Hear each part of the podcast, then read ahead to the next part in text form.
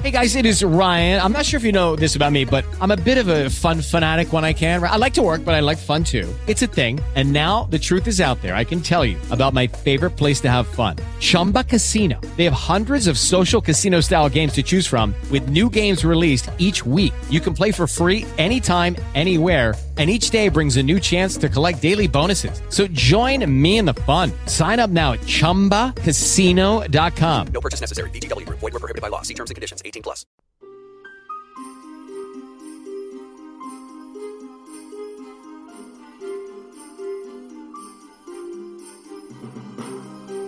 Welcome to Sistah Speak Fringe, where we discuss season two of the Fox TV series Fringe from a sister's point of view. I'm Sister J. And I'm Sister K. And welcome to episode 12. Let's get started. Okay. All right. Well, to, now we are going to recap episode 12 titled Johari Window. Window. Okay. And I'll do the recap today. Yep. All right. We are in in Adena, New York, or outside of Adena, New York, and we see a state trooper driving down the highway while talking to his wife on the phone actually on his little walkie-talkie radio, whatever. uh, he sees a young boy walking on the side of the road and stops and asks him what he's doing. The boy doesn't really say much, so he picks him up, and we find out the boy's name is Teddy. And the police officer's kind of talking to him a little bit as they drive down the road. And uh, we find out that the trooper's name is Pekarsky. I, actually, I don't think we find that out till later, but anyway. Mm-hmm. Um, so while he is talking to Teddy and looking at him in the rearview mirror, he noticed that the boy's face is deformed. So he kind of freaks out um, a little bit, takes him to his state trooper station, and takes Teddy's picture to upload to the police database. He has two fellow officers there with him that want to call the local paper, um, and they're talking about how all the stories and reports they've heard about deformed people and misshapen faces are true, but they never believed it until now. Officer Pekarsky, or Johnny is his first name, refuses to. He doesn't want to call the papers. He wants to go through proper channels first, and so he goes to upload the picture to the database. As soon as he does, the front door of the office bursts open, and two men that are disfigured also with walk in with shotguns and shoot all of the state troopers.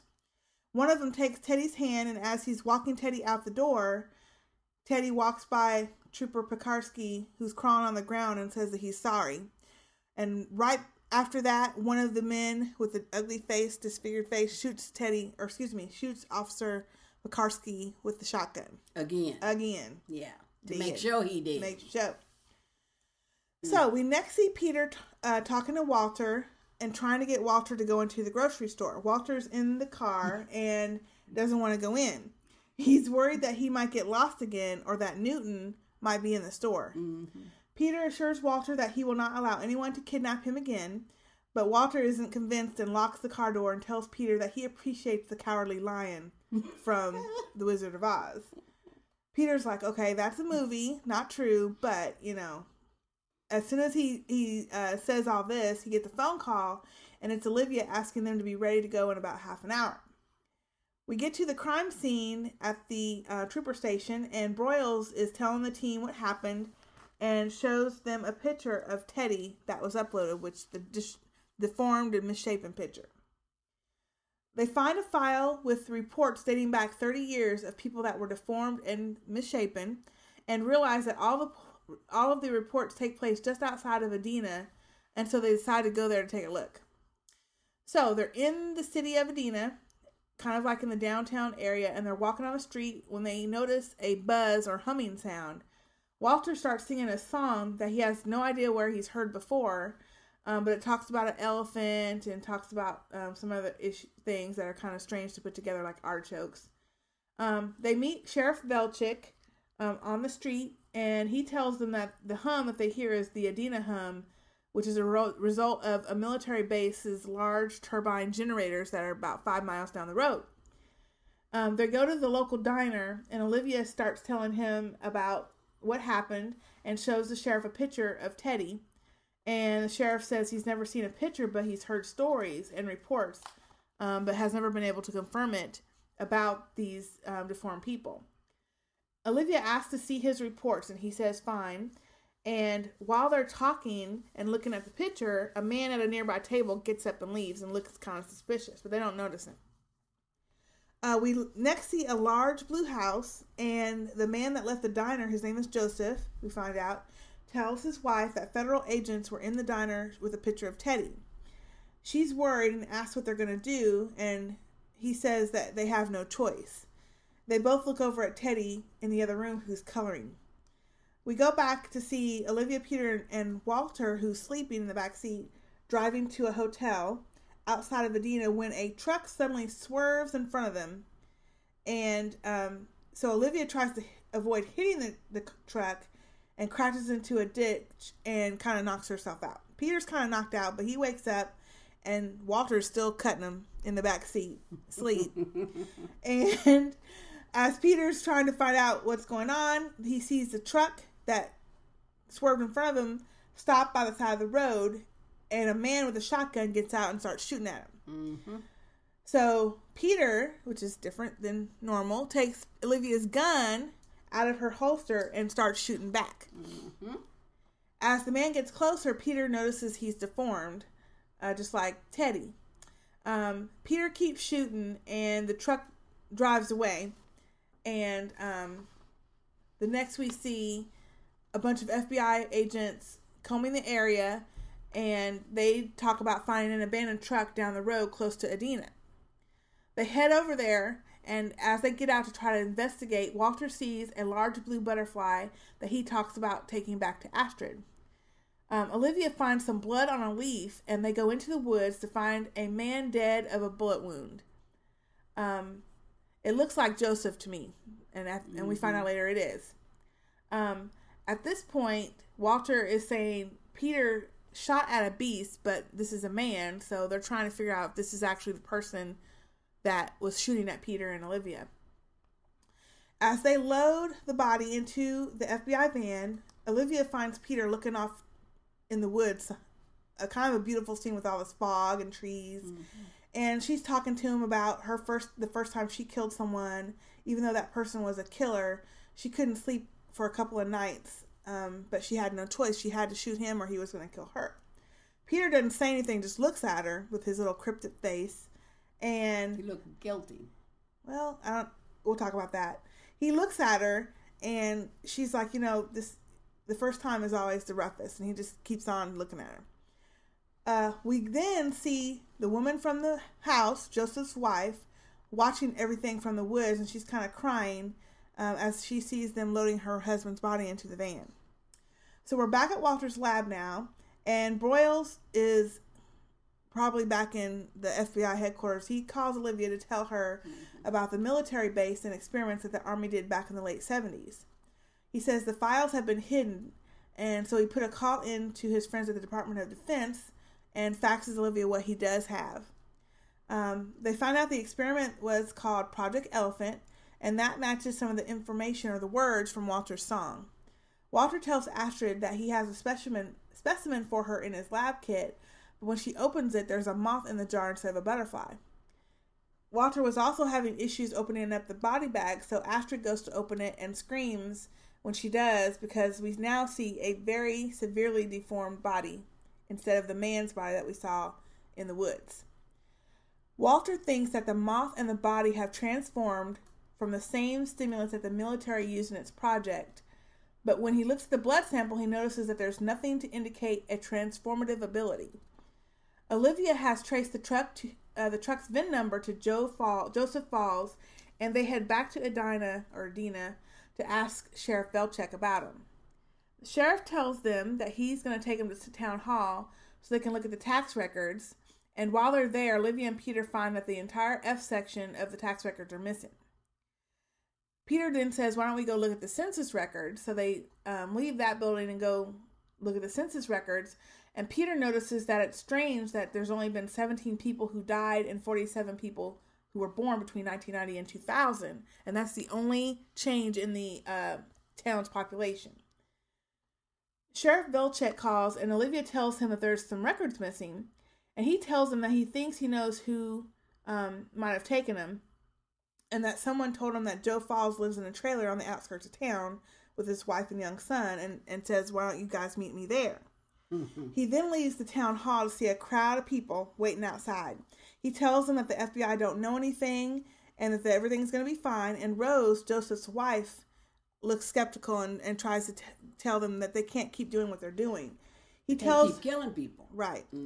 He tells her that he's going to take care of it like he did with others who snooped around in the past. Back at the lab, Walter and Astrid determine that both the moth and Joe have the same disorder that makes them deformed, but Walter doesn't know what makes them transform. He keeps singing that song um, that he was singing in Ad- Adina and um, begins to think that he did actually work on Project Elephant. Astrid figures out that the song is a mnemonic, or mnemon, I don't know how to pronounce it, but uh, that gives the clue harness, which is the school's law library. They go to the library, and Walter um, unscrews a heating grate and finds a stash of devil dogs and a box with military files regarding the Project Elephant. There are pictures of deformed soldiers, and Walter finds the name of an old colleague that was head of that project, Edward Cobb. So now Walter knows that he does know something about it. Mm-hmm. So Walter and Astrid start driving to Adina, and Walter tells her about the Army's experiments to create a better way to camouflage soldiers. He said that they experimented with electromagnetic pulse as a way to trick the eye by scrambling the optic nerve to make the soldiers invisible. Walter briefly consulted on the project, and after he left, they determined that prolonged exposure to the pulse led to an incurable genetic disorder. Walter tells Astrid to stop the car, and they get out to see that the moth has seemingly transformed into a butterfly. Walter, um, but they know that that's not true. It's just a trick of the eye. Walter tells Peter on the phone his hypothesis while Peter and Olivia are on their way to meet Sheriff Velchick. Peter tells Walter that he doesn't want to have to worry about him and to for him and Astrid to go home. Walter tells Astrid that Peter and Olivia want them to search for the source of the of the electromagnetic pulse. So he basically is lying. He lied. That happens a lot on the show, last couple episodes. Okay, so now we see Rose going um, to the sheriff's office, and she's trying to stop him from kill to, from continuing to kill to protect their secret. He tells her that he took care of the federal agent that showed up a few years ago, and no one came looking for him. So he thinks they're going to be fine doing it this way. He tells her to take care of her responsibility, which is to make sure the machine is still working, still humming. We see Astrid and Walter um, driving down the street, and Astrid tells Walter that she's noticing a big antenna, and that's probably, and he tells her that's probably one of the ways that they could keep this machine working and creating this electromagnetic pulse. They stop at a blue house, which we know is Rose's and Joseph's house. They go up and knock on the door, and Teddy answers the door. Um, they ask to come in, and he lets them in. And Walter, as they go in, notices a sign on the door with Rose's name and realizes that it's Edward Cobb's daughter. He tells Teddy that he knew his grandfather and his mother when she was small. Um, they see a picture of Edward Cobb and Rose when she was small, and Walter starts talking to Astrid about the optic nerve of a camera and how it doesn't detect um, the deformity. So at this point, Teddy gets nervous and tells him that they have to go. Walter kind of insists on using the bathroom first and leaves the room, and Astrid kind of is, you know, looking around, smiling at Teddy, and notices a game of Operation on the table, picks it up, and tells him that she loves that game. So we next see Peter and Olivia um, discussing how the census numbers haven't changed except for deaths and births, that no one seems to move away. At this point, the sheriff arrives and starts shooting at Olivia and Peter. They run for cover to a barn that's nearby, and at the same time, we see Walter following a large cable in the blue house that leads down to the basement and to into a large machine. Astrid and Teddy, we see them next playing Operation when the hum fades and we the camera rounds around Astrid's back and we see Teddy's true deformed face. Back at the barn, Olivia shoots one of the sheriff deputies uh, while Sheriff Velchek keeps shooting at her, and at this point, we do see all her deformities as well. The sheriff corners Peter and Olivia, and he's very visibly deformed. I mean, even worse than Yeah, he nasty looking. Yeah. Mm. He makes Olivia drop her gun and is about to shoot them when Rose walks up and shoots him. And I put a note here that Rose is right.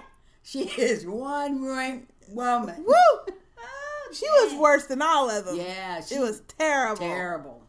So poor thing. Okay, so we see Rose. Um, we see everybody back at their house, and we see Astrid outside on the porch with Teddy in a rocking chair.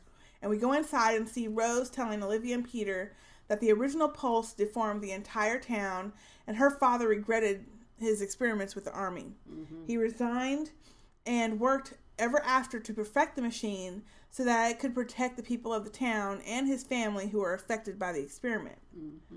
Walter tells her that he remembers seeing her when she was young and healthy, and that her father only tried to do what he thought his um, what he thought was best, and he thought his experiments would save lives. She tells him that her father succeeded in providing her and people in the town a good life by giving them a choice to either stay there and live as if they were all normal, or going on and, and living in the world and then feeling like the outcast. Um, we next see Astrid standing on the porch with Teddy when Walter comes out of the door, and we see Teddy's crying. Walter runs up to Broyles in the um, driveway to urge him to let the people of the town stay hidden and to keep their secret so scientists don't subject them to tests and humiliation. Um, Broyles tells him that if he did not find the machine, then there's nothing to report. So Walter finally gets it and is like, "Oh, thank you, thank you." That was good. and um, so he's gonna let the town stay hidden. We see we next see a bunch of cars leaving Adina and the sign welcoming people to Adina, and we see uh, excuse me, we see Teddy standing on the side of the road watching the FBI leave. Walter tells Peter that he thinks Rose is courageous for wanting to expose the secret to right a wrong, which was killing of everyone to keep the secret. Peter tells Walter that he thinks that Walter is really brave because he spoke up for the town when he didn't have to, and Peter says that he's proud of Walter. Walter says, looks at Peter and looks kind of sad, and he says that he's glad that Peter chooses to see him the way he does. And then we have the end of the episode. That's good. Now that was a good episode. Excuse me. That was- was a very good episode. It had, excuse me, it, it had some really good uh, stuff. First of all, I liked it because early on in the episode, once you got through the the opening scenes to tell you what what it was going to be about, the little deformed boy and stuff. Mm-hmm. Early on in the episode, though, it provided exactly what the previous episode that Unearthed did not, and that is, it provided continuity because when Walter was at the grocery store, he was worried that somebody would kidnap him again. Yeah. So that took you all the way back to that Thomas Newton when they, you know, snatched him and and the brain parts and all Brain that matters. stuff. Yeah. Brain so matters, yeah. you know that that lets you know that it's it's a continuation. See, and I like that. So, uh, but it was a, a a very good episode, and unlike some of the episodes. Um, where they veer off into other areas. This one made sense though because Walter was a direct uh, uh, uh, person who worked on that project. No, he was a consultant, actually. Well, but he knew about it. Yeah. But he also knew enough about it to hide the paperwork on it. I thought that was excellent, though. Yeah. He was singing that little song, and then when Astrid, Astrid's pretty smart with those uh, linguistic things, so, but that's her major area, though. Mm-hmm. But when she put that together, like, well, that's a mnemonic, so let's see what that means. And then he put it together. It was the library. He knew right where to go Yeah. Mm-hmm. because that sparked his memory. See, he knew right where to go. So I thought that was excellent. That was see, I like that kind of stuff. This was a great episode, but again, with the nasty. Yeah, well, Whew, well, but it wasn't blood and guts nasty no, though. but that, the final, Those deformed people were really deformed. hard to look at. Yeah, It yeah, was hard to were. look at. Which is were. Mm. unfortunate, and they were trying to say something about that, but, you know, I it was hard for me to look at.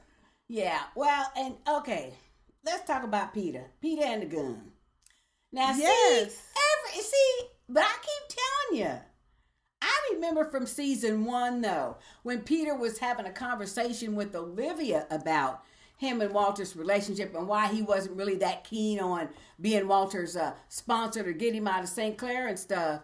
You know, he was a he was into some heavy duty stuff, and uh, when Oh. she was talking to Peter in that little beautiful scenery with the fog and the night and Yep.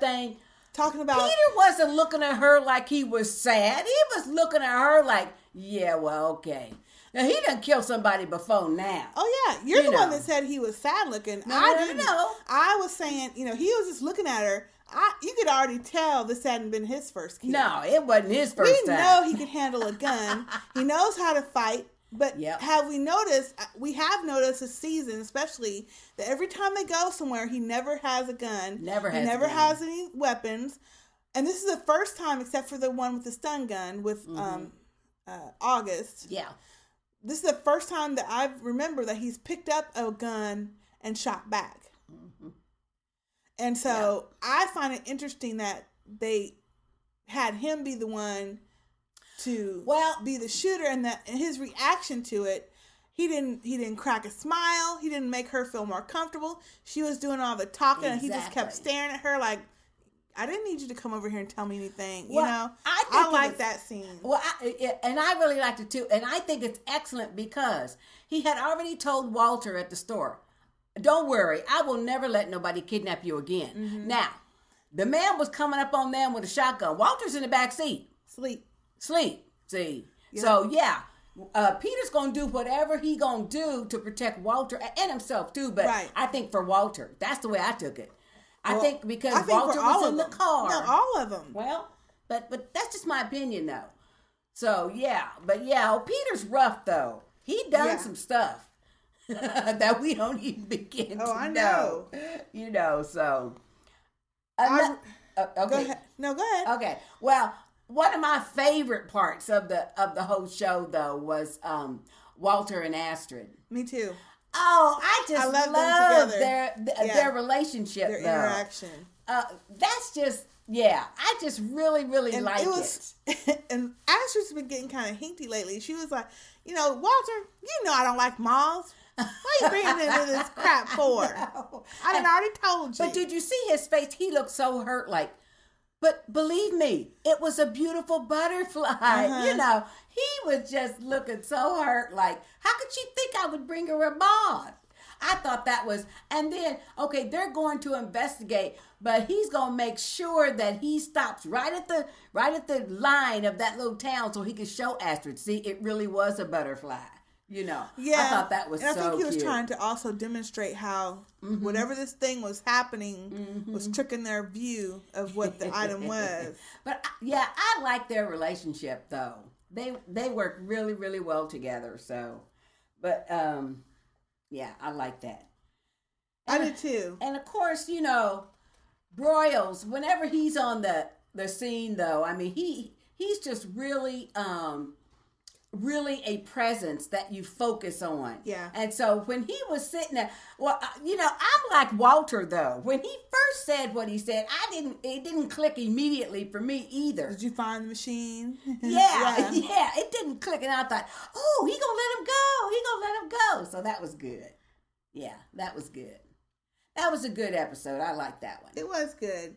But at the end of the episode, when they're driving out of town and we see Teddy on the side of the road, I'm like, well, damn. Ain't that boy learned nothing? I was thinking the same thing though. Is he Don't going you- be don't- trying to walk out of town again? Yeah, let's hope not. they never addressed that. Yeah, that's true. Why was he walking on the side of the road anyway? Because he was running away from home. Well, yes, we know, but you know, they need to talk to him and say, honey, you can't be running away. But, but this is now this is the way I took it. I took it like he didn't realize what uh, the consequences, what the consequences would be. yeah. See, he did not realize that. And you know how kids are. No, you can't go no further than across the street or no further than here or no further than there. So I just don't think he knew what the consequences would be. And and but think about it. Now that he knew, he wasn't walking down the street. He was just right there. He Yeah, was just that's right, right. there. That's right. Mm-hmm. See, so he was just right there at that line, probably because they were so nice to him and helped them that he just wanted to see him go. Mm-hmm. Maybe that's where I'm taking it anyway. That'd be awful though, because I mean, could you imagine? I mean, those people can't ever leave No, they can't. that town. No, they can't. No, especially Rose. She was very deformed. They made her worse than um the rest of them. well, I, I think they they probably did that to show that she was, you know, she was the daughter of the guy who who they experimented on, the first guy. You see what I mean? So maybe that's why they made her deformity More, more. Yeah, that's true. Yeah, because even though she passed that genetic defect on to her son, but his deformity wasn't quite as bad. See, and so probably the other men, whoever her husband, uh, uh, whoever his parents were, you know, that would have been diluted again. You see what I mean? So, but she was, yeah, she kind of rough. She kind of rough looking. Rough. Okay. And I, I did like um I mean I've noticed what the past several episodes we really have not had a lot of Olivia. Like Well, I mean Olivia's there, but she's not like the main focus of no the episodes. No, she hasn't been. And, and as a matter of fact, it seems to me that Walter gets the the biggest part. Well, but it seems to me though, Uh-huh. And Peter. that's rightly so because he's the scientist. Mm-hmm. I mean, so he is the person that they look to to figure this crap out all the time. Yeah. So now, what's getting me is where's Nina Sharp? I know. We have not seen Nina Sharp in I don't know how many episodes. It's been a long time. it's been a very Since- long time. I think since Dream Logic when they were talking about the dreams. And what episode the- was that? Five. See, and we're now on a 12. Yeah. That's a lot. That's a lot. They need to bring her on back in into the storyline because that's a really good character. She is. Mm-hmm. She is. And and actually, I was very surprised with the um with the episode with uh, uh Walter's brain. Gray matters. Yeah, that we didn't see her since we saw William Bell and stuff. That we didn't see her somehow in there, but we didn't. So, but Well, unless she is related to all that. I mean, that's something that they maybe need to address is if Walter and William Bell were colleagues way back when, Mm-hmm. and she's been a colleague with William Bell since way back when, maybe they all three work together, and maybe Walter just can't Yeah. remember, yeah, I don't know. or, you know, does she have something to do with? I don't know. It's it's Yeah. interesting because she's been working with William Bell for since he created Massive Dynamic. Yeah, that's true. I don't know. So- that's a, that's a good question. hopefully they'll get back to it soon. soon. Well, I like that episode. Yeah, that was really good. I enjoyed that one I did too. much better than last week Yeah. with the, with the dead Charlie. The, the, one with the dead. Yeah. Yeah. Exactly. Oh well. Okay, Okay. Well, if you have any comments or um, any insights into the episode that you would like to share with us, please email us at sisterspeak at gmail.com. Our voicemail number is 972 692 7341. And our website is sistersinreview.com. That's it for now. I'm Sister K. And I'm Sister J. See you next time.